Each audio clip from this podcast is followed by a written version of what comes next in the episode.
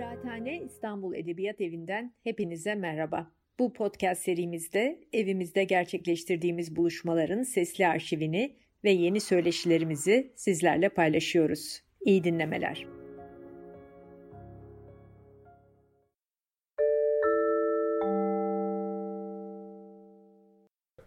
Merhaba, e, hoş geldiniz. E, bu e, Firuzan Konuşmaları dizisinin altıncısı olacak. Ben bugün şeyden benim sinemalarımdan bahsedeceğim. Aslında bu konuşma 12 Mart'ta yayınlanıyor olacak. Yani bir özel bir anlamı var 12 Mart'ın tabii ki Firuzan Edebiyat açısından. Yani 47'liler adlı romanında işte 12 Mart dönemini çok kuvvetli bir şekilde anlatmıştı.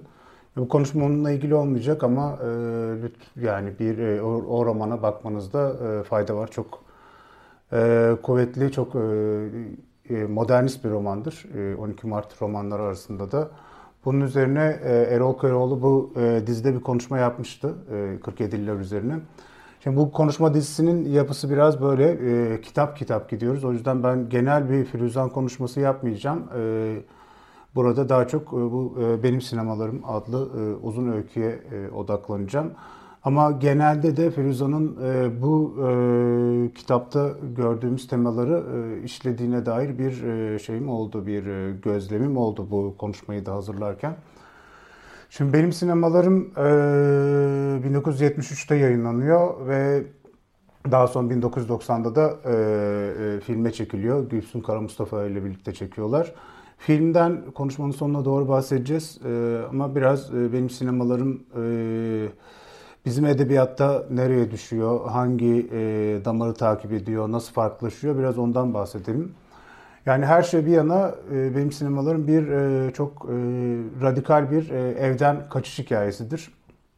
E, bu açıdan da aslında e, Türkçe edebiyatta e, ev meselesini e, odağına alan e, ve genellikle evden kaçış üzerine kurulu olan bir e, anlatı e, damarının e, parçasıdır. Biraz ondan bahsedeceğiz. Yani Türk Türkçe edebiyatta ev nerede duruyor? Evden kaçış ne anlama geliyor? E, bir de e, benim sinemalarımı e, önemli yapan bir şey de aslında e, bizim edebiyatta yine gelenekle modernin temsili olan farklı mekanlar arasında bir yolculuğu anlatmasıdır.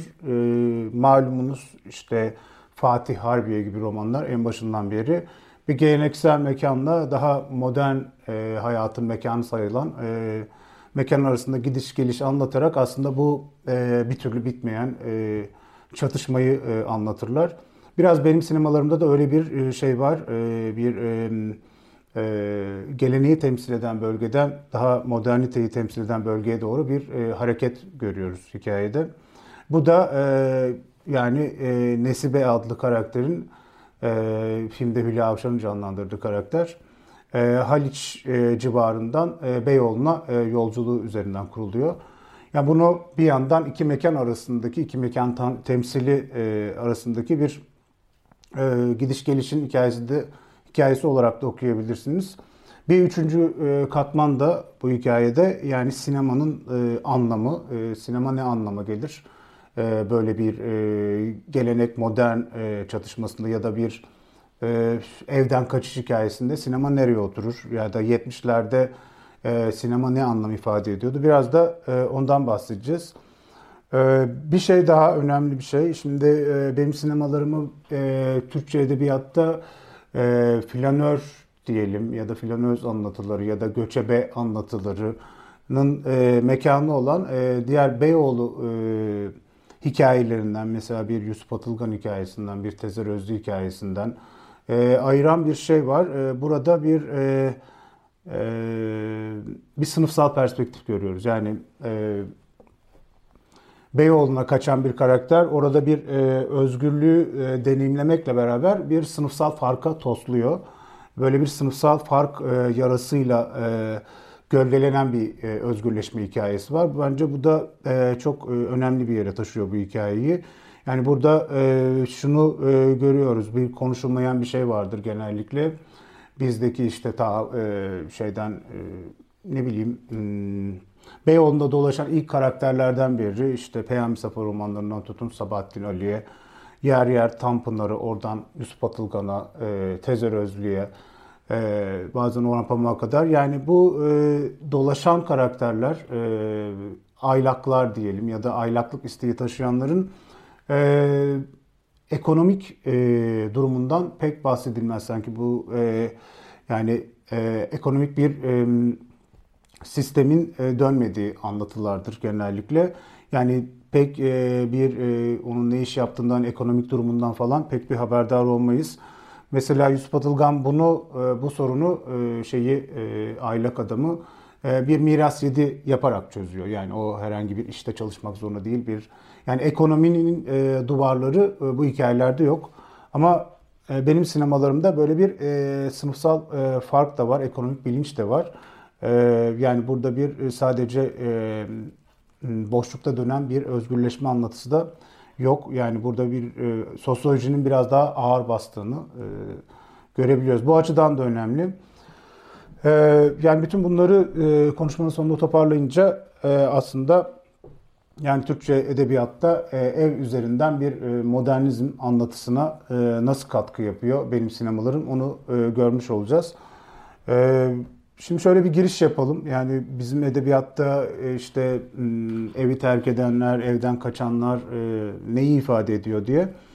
E, ben yani son zamanlarda bu konu üzerine biraz yazmış bulundum. Birkaç konuşmada yaptım. Hatta Kıraathane'de geçen sene iki sene önce bir süre misafir olup bu konu üzerine bir dizi yazı yazmıştım. Onlar da bir yerde birikiyorlar. Bir gün yayınlanacaklar.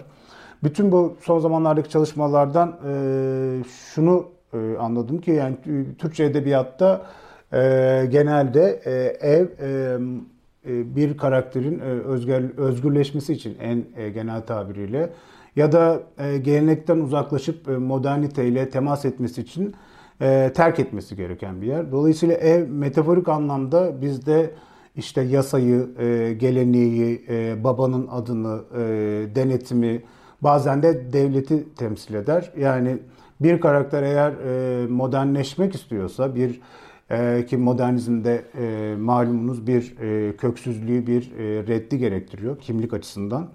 Ee, önce evini terk etmesi gerekiyor.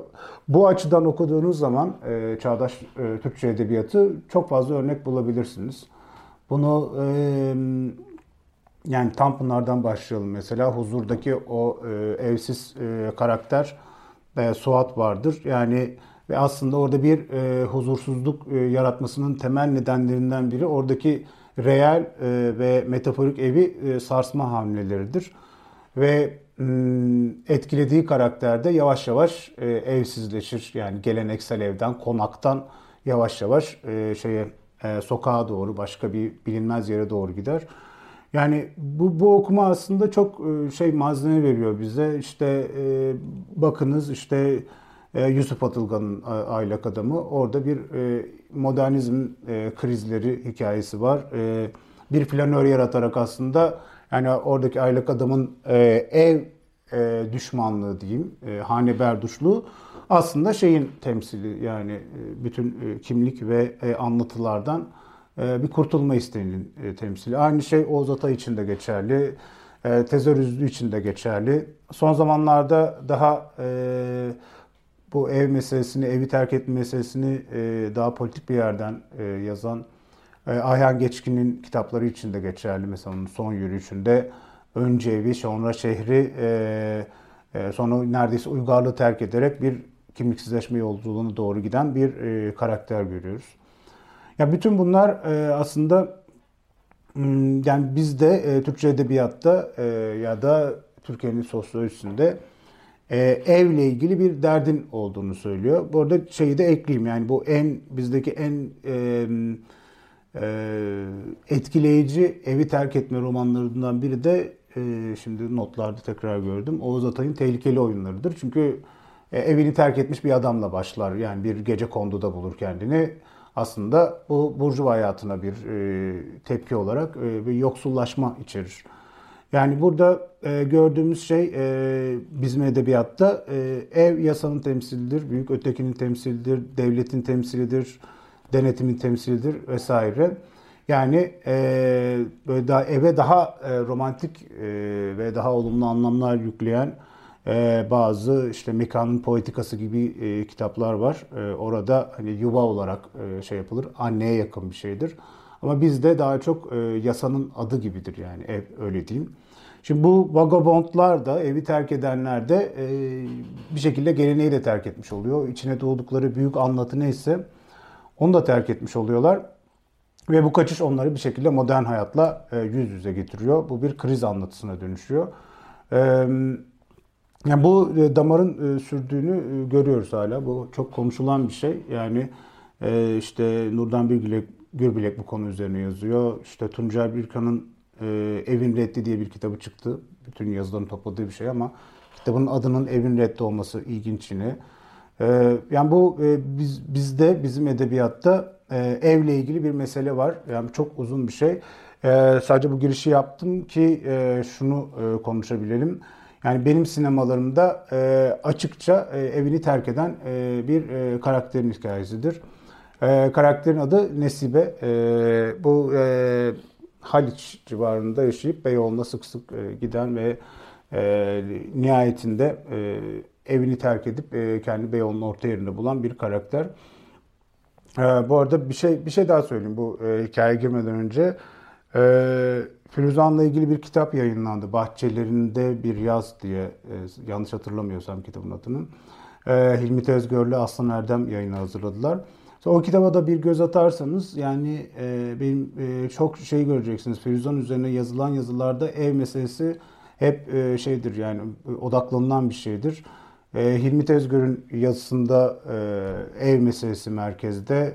E, sonra Aslan Erdem'in yazısında e, Berlin'in nar çiçeği üzerine işte göçebeler, yurt, yurtsuzlaşma falan mevzuları üzerine bir e, şey e, gidişat var. E, bir yazıda daha vardı. E, Zeynep Tüfekçioğlu'nun yazısı. O da Nurdan Gürbilek'in ikinci hayatıyla e, Firuza'nın Berlin'in nar çiçeğini kıyaslıyor ve şöyle bir şey diyor. İkisi de işte o okurları tarih, ev, yurt, coğrafya, göç ve yol, yoksulluk üzerine düşünmeye sevk ediyor gibi bir şey söylüyor. Yani e, Firuza'nın edebiyatında ev, e, kimlik, işte e, göçebelik e, çok e, şey e, majör hatlardan biri. E, Hilmi Tezgör de o yazısında öyle bir şey diyordu. Yani ev değiştirmek çok e, temel temalardan biridir bu edebiyatta. Yani bunu bir e, kaçış çizgisi olarak e, görebilirsiniz. Bir e, kimlik arayışı olarak da görebilirsiniz. Bir krizin kaydı olarak da görebilirsiniz. Ama e, bu, bu yerleşememe halinde e, her zaman açık uçlu e, ve moderniteye yakın bir şey var. E, o yüzden yani e, bu hikayenin e, yapısından da bahsedeceğiz birazdan. Yapısı bir yana e, mevzusu da aslında modernizmle e, çok alakalı e, bana sorarsanız. Ee, şimdi biraz hikayeye yakından bakalım. Çok da bu arada kitabın e, kapağını da çok severim. Bir Marilyn Monroe e, yakın çekimiyle yapılmış bir şeydir. Ee, benim sinemalarımı e, okumaya başladığınızda hikayenin bir mahalle tasviriyle başladığını görüyorsunuz ve ilk karşınıza çıkan cümleler şunlar. Alçak, tek düze sıralanmış eski evlerin üstünde güneş yükseliyordu. Yani burada bir e, yakın okuma yaparsanız e, bu buradan sonra da e, o mahalledeki yoksulların işte e, sabah vakti işe gidişlerini falan anlatıyor. Bu hikayenin iki major derdi var. Bir e, ev meselesi, e, geleneksel eski evler. Bir de oradaki e, yoksulluk e, izi diyelim. E, bu hikayenin başında zaten şeyi hissediyorsunuz. Yani bir e, eski ev, yoksulluk, bir kasvet, bir kapatılma havası var. E, hikayenin bundan sonraki e, şeyi e, yavaş yavaş e, bu kaçış hikayesini e, anlatmaya başlayacak. Bu arada bir kronolojik e, sırayla yazılmamış bir hikaye bu. Aslında olaydan sonra başlıyor. Yani e, e, hikayeye başladığımızda karakter zaten e, evden kaçmış oluyor. Sonra geri dönüşlerle e,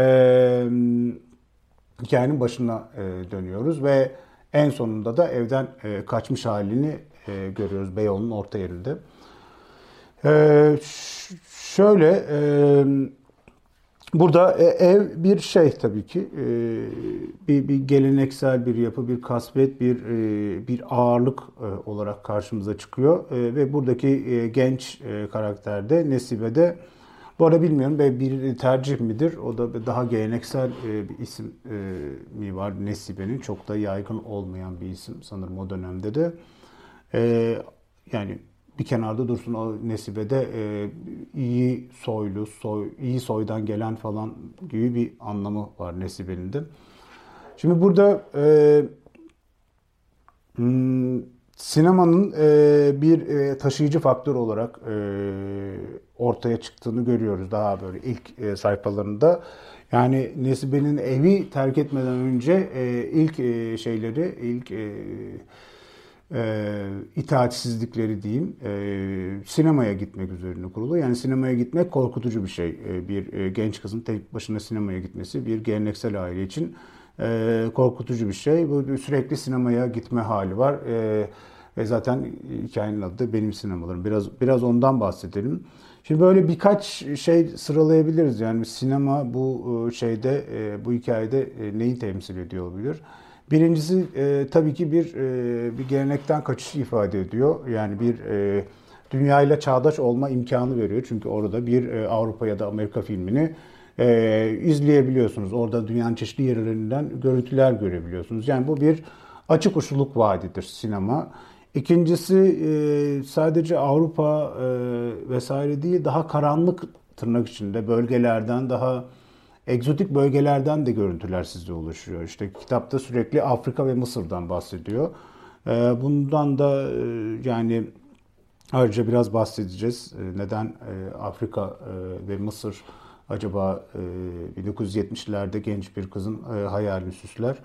Ee, yani biraz bunu psikanaliz üzerinden de okuyabilirsiniz. Yani bastırılmış bir cinsellik olabilir, bir uygarlığın baskısı olabilir geleneksellik adı altında. Ee, üçüncüsü yani burada e, sinema e, size e, şu e, şeyi veriyor. E, bir e, kaybolma anı e, imkanı tanıyor. Yani sinemaya giriş, sinema salonunda kendinizi kaybetmek. E, dördüncüsü e, sinema ee, işte müziğiyle, e, oyuncularıyla bir tabii ki şaşalı bir dünya sunuyor. Ee, her zaman bir e, şey arzu nesnesi gibi duruyor. Ee, bu bunların yanı sıra sinemanın başka bir anlamı daha var aslında e, bu e, şeyde, bu hikayede. E, yani hikayeyi ben okurken e, sinema sinematik yöntemlerin çok fazla kullanıldığını e, açıkça gördüm ve ee, biraz e, benim sinemalarım üzerine okuyunca e, aslında bunun daha önce de dile getirilmiş olduğunu e, görmüş oldum. Bahsettiğim Firuzan kitabında Umut Tümay Aslan'ın bir yazısı var. Daha çok sinema üzerinden okuyan bir şey. Umut Tümay Aslan bir yerde bu kitabın yapısının aslında bir modernist filme, hikayenin yapısının bir modernist film gibi kurgulandığını, işte sıçramalar, kronolojik olmayan bir yapı, e, nesnelere odaklanma e, gibi ani geçişler gibi. E, bir kendisinden önce de Fethi Naci'nin daha kitap çıktıktan bir yıl sonra şöyle bir şey yazdığından bahsediyor. Fethi Naci şey demiş, Firuzan hikayelerinde sık sık sinemadan yararlanır. Kimi zaman sanki kalemle değil, e, kamera ile çalışıyor gibidir diye. E, bunu bir not edelim. Aslında burada e, işte modernizmin çocuğu sayılabilecek e, sinemanın, e, işte kolejin, e, sıçramanın bir edebiyatta denenmiş versiyonuyla da karşı karşıyayız. Burada böyle doğrusal bir anlatı yok. Bir ee, bazen çok ani sıçramalar, geri dönüşler var ve bu parçalara odaklanmak aslında e, çok da modernist bir şeydir. Fragmenter yapı. Sizi geleneksel hikayeden ve geleneksel bakıştan ve geleneksel konumlardan özgürleştiren bir tarafı vardır. Yani kitabı okurken yer yer bir Godard filmi gibi geçişlerle karşılaşabiliyorsunuz mesela. bunun önemli olduğunu düşünüyorum. Burada yazıda e, geleneksel cümle yapısında gizli olan o e, konumları dağıtan bir şey var. E, bunu mesela biraz e, şey bir yorumla hmm, yani e, biraz uzak bir yorumla mesela Sevin Burak'ın yaptığı şeye de benzetebilirsiniz. Yani cümleleri kırmak, e, akışı kırmak aslında başka bir perspektif yaratıyor ve sizi o geleneksel bakışın dışında bir yere doğru çekiyor. Bu da yani sadece mevzu olarak değil, yöntem olarak da, bir form olarak da moderniteyle bir dirsek temasında olmak anlamına geliyor. Bunu bu açıdan da okuyabilirsiniz. Bir şey daha var. Bu e, benim sinemalarımda e, bunu tam olarak nasıl ifade edeceğimi bilmiyorum açıkçası ama böyle bir e, hani yazının e, böyle duygusal ağırlığından çok böyle sanki e, üst üste e, e, sıralanmış fotoğrafların böyle soğuk mesafesi var gibi hikayede. Çünkü çok e, aslında duygu yükü çok fazla olan e, birçok sahneyi Firuzan e, orada e, karakterlerden ve karakterlerin duygularından bağımsız dolaşan bir kameranın gözünden anlatıyor gibi e, yazıyor. Bence bu çok e, etkileyici bir yabancılaştırma efekti. E, yani durumun anatomisini çıkarabiliyor böyle bir yöntemle öyle diyeyim. Mesela bir işte Nesibe bir süre sonra yani bir spoiler vermiş oluyorum. Zaten çok uzun bir hikaye değil. İşte para karşılığı seks yapmaya başlıyor ve mesela oradaki ilk tecrübelerinde aslında çok e, ağır travmatik şeyler varken Firuza'nın bunu bir kamera mesafesinden anlattığını ve orada bir e, mağduriyetten çok e, durumu anlatan soğukkanlı bir bakış öne çıkardığını hissedebiliyorsunuz. Bu biraz e, sinemanın daha iyi yapabildiği bir şeydir sanırım. Yani burada e, cümleler değil, e, enstantaneler var gibi. E, öyle bir e, yapısı var. Bu açıdan da yani e, hikayenin kendisi yani mevzu olarak e, sinema ile alakalı e, olmasının yanı sıra form olarak da aslında sinemaya yani modernist sinemaya çok yakın duruyor. E, bunu tekrarlayayım. Yani bu ifadeyi sevdim. Yani Umut Tümay Aslan da e, bu e, şey için bütün bu özelliklerden ötürü e, benim sinemalarımın evreninin modernist e, sinemanın evreni olduğunu söylüyor.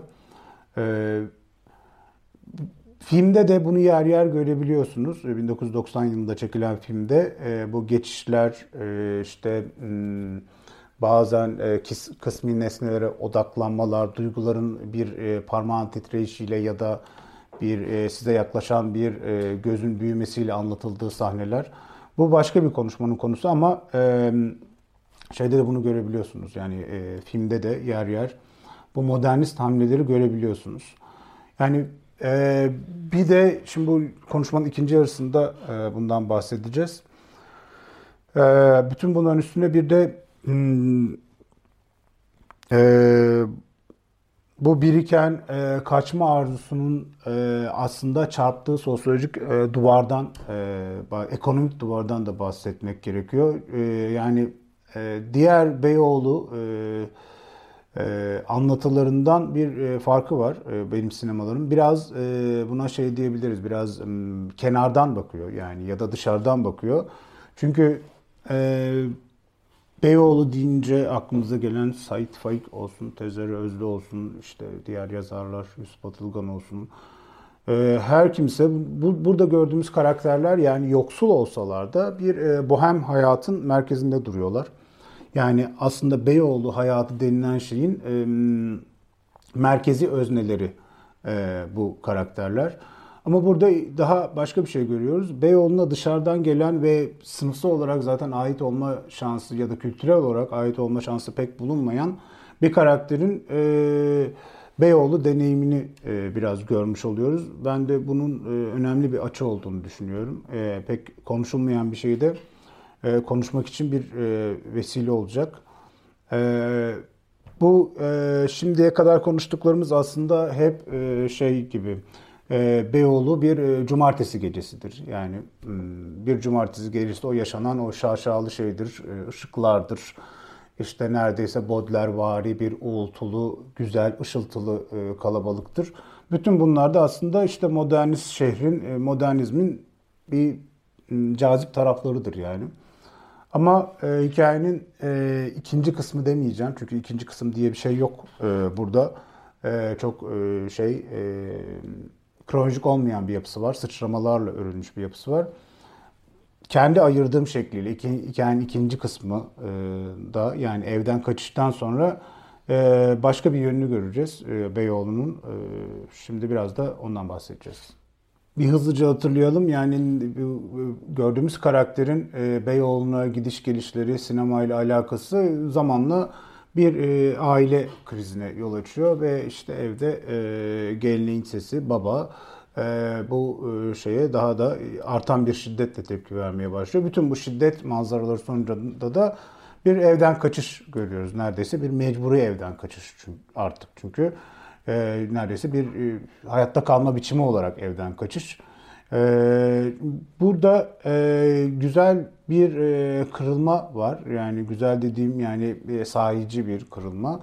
E, hikayenin e, başından beri e, böyle hep e, ışıkların şehri, e, ışıkların bölgesi diyeyim, e, e, cazip bir yer, hep bir cumartesi gecesi olarak e, anlaşılan e, Beyoğlu e, kaçışla beraber, kaçış anıyla beraber aslında kendi e, daha kirli ve karanlık e, ve sevimsiz, gölgeli tarafını e, açığa çıkarmaya başlıyor. Yani burada Firuzan bize kolay ve romantik bir kaçış hikayesi değil, daha krizli ve daha gerçek bir yüzleşme hikayesi kurmuş oluyor hikayenin sonunda. Çünkü yani hem metaforik hem de gerçek anlamda bazı yokuşlar e, çıkılarak e, işte Halit civarından e, Beyoğlu'na gidilerek ulaşılan bu yeni yaşam ihtimali aslında ulaşıldığı anda bambaşka bir yüzünü ortaya çıkarıyor. Aslında modernizmin bu ikili tarafıdır her zaman iki uçlu bir şeydir modernist şehrin de. Yani hem çok bir özgürlük ihtimali barındırır, bir özgürlük alanıdır hem de bazı e, çöküşlere ve bazı e, şey e, güvensiz durumlara da çok açıktır. O yüzden modernite hem çok cazip bir şeydir hem de insanların biraz ürktüğü bir şeydir. Bu şeyden de bu, bu yüzden de yani ta en azından Baudelaire'den bu yana yani hem korkulan hem de çok arzu edilen bir şeydir. Yani büyük şehir, işte daha kozmopolit şehir, daha karanlık sokaklarında, ışıltılarında aynı anda olabildiği bir şehir manzarası. Ama bu e, kahramanın diyeyim, e, bu klasik bir yol hikayesidir. Bu tehlikeyi göze alması lazım. Bizim bu hikayedeki kahramanımızın da bu evden çıkışı, evden kaçışı göze aldığını görüyoruz. Ama ilk karşılaştığı şeylerden biri yani evden geçici olarak e, geldiği Beyoğlu'nun artık kendi asıl mekanı e, olması durumunda e, geçirmesi gereken daha büyük e, e, dönüşümün biraz yabancılaştırıcı etkisi e, oluyor diyeyim. Çünkü e, dönecek bir e, eviniz olmadığı zaman artık sizin yeni mekanınız o sürekli akış halinde olan bir karmaşayı da içeren, bir kaosu da içeren bir yeni e, şehir görüntüsü oluyor. Buna da e, biraz modernizmin korkutucu e, yanı gibi bakabilirsiniz. Yani bir daha önce birkaç yerde bahsetmiştim. Bir Mark Auger'in bir evsizlikle ilgili bir kitabı var. Orada şöyle bir şey söylüyor. Yani evsizlik sadece bir psikolojik durum değildir. Yani evsizleşme, evini terk etme. Aynı zamanda bir ilişki, kimlik ve varlık sorunudur diyor. Dolayısıyla sizin yeni bir ilişkiler ağı kurmanız gerekir. Eski evi terk ettiğinizde yeni bir varlık biçimi kurmanız gerekir. Bu, bu hikaye tam bu şey anında, kriz anında karakteri terk ediyor ve hikaye burada bitiyor. Yani burada yavaş yavaş ama hikayenin sonlarına doğru artan bir aciliyet hissi var. Yani e, şehrin ve modernizmin arızaları diyebileceğiniz e, daha tehlike sinyalleri. E, mesela bir Nesibe Beyoğlu'na ulaştığında hemen kendisini bir sinemaya atıyor. Ama oradan bir Can, Can Kurtaran'ın geçmesi rastlantı değil herhalde. Bir acil durum şeyi. Sonra e, gişenin mesela o sahneyi ben çok sevmiştim okurken de. Gişenin önünde bir neon ışık var ama titreşiyor, bozuk yani arızaları görmeye başlıyorsunuz. Çünkü e, o kadar kolay olmayacaktır. Yani burada bir e, neredeyse bir m, dar alanda büyük göç hikayesi var. Yani Haliç'ten Beyoğlu'na gidiyor. Sadece arada belki yürüyerek yarım saatte kat edilecek mesafe var ama e, yani metaforik anlamda işte varoluşsal anlamda diyeyim ya da kültürel anlamda dev bir e, şey e, yolculuk var. Neredeyse şehir içi göç gibi bir şey. E, Haliç'ten Beyoğlu'na geçmek, gelenekten moderne işte belki doğudan batıya geçmek anlamına da gelir. Yani bu bu geçişin aslında o kadar da kolay olmadığını ve bazı krizleri göze alması gerektirdiğini e, hissettiren bir yere getiriyor Firuzan hikayeyi. Bir de e, biraz şeyi bilirsiniz yani e, Baudelaire'in kötülük çiçeklerini orada yani e, öyle çok e, ütopik, e, süper e, kontrollü ve ışıl ışıl bir e, şehir tahayyülü yoktur yani. Biraz e, kötülük çiçekleri de biraz o anlama gelir. Yani böyle e, salon çiçekleri değildir o. E, Dolayısıyla burada öngörülemeyen bir şey vardır. Ee, biraz e, kirli bir tarafı vardır bu modern hayatın. Biraz underground bir tarafı vardır. Bütün bu taraflar aslında e, modernitenin cazibesini de oluşturuyor. E, ve bir açık uçluluk ve bir dağınıklık kazandırıyor. Biraz belki de modern deneyim böyle bir şeydi. Böyle tam kavranamayan, böyle tam anlatılamayan, biraz kırık dökük, biraz tehlikeli bir şeydir. Ee, ben yani Firuza'nın bu hikayeyi böyle bir e, belirsiz noktada e, işte Nesibe'nin kendini hem bir şeyin cazibesine kapılmış hem de e, biraz şey sallantıda bulduğu bir noktada bırakmasını müthiş bir modernist bitiriş olarak görüyorum. Bunu söylemek isterim. Bir de yani bir not yani hmm, bu sinemanın ve ışıltıların olduğu yerde e, işte karşımıza bir kitabın sonlarına doğru bir sarhoş geliyor, bir kenarda yığılıp kalıyor vesaire. Yani bu e, düşmek, tökezlemek e, de modern hayatın, modernitenin bir parçası. Yani burada bir yapay bir idealist, bir ütopik bir şey kurulmuyor. Bu kırık döküklük de yani modernitenin bir parçası bunu çok iyi hissettirdiğini düşünüyorum açıkçası. Biraz da yani e, son olarak da bir e, şeye de akılda tutmak lazım. E, yani e, aylaklık nasıl mümkün olabiliyor? Yani imkansız aylaklık diye bir şeyden söz edebiliriz. Bunu bir yerde başka bir yazıda kullanmıştım.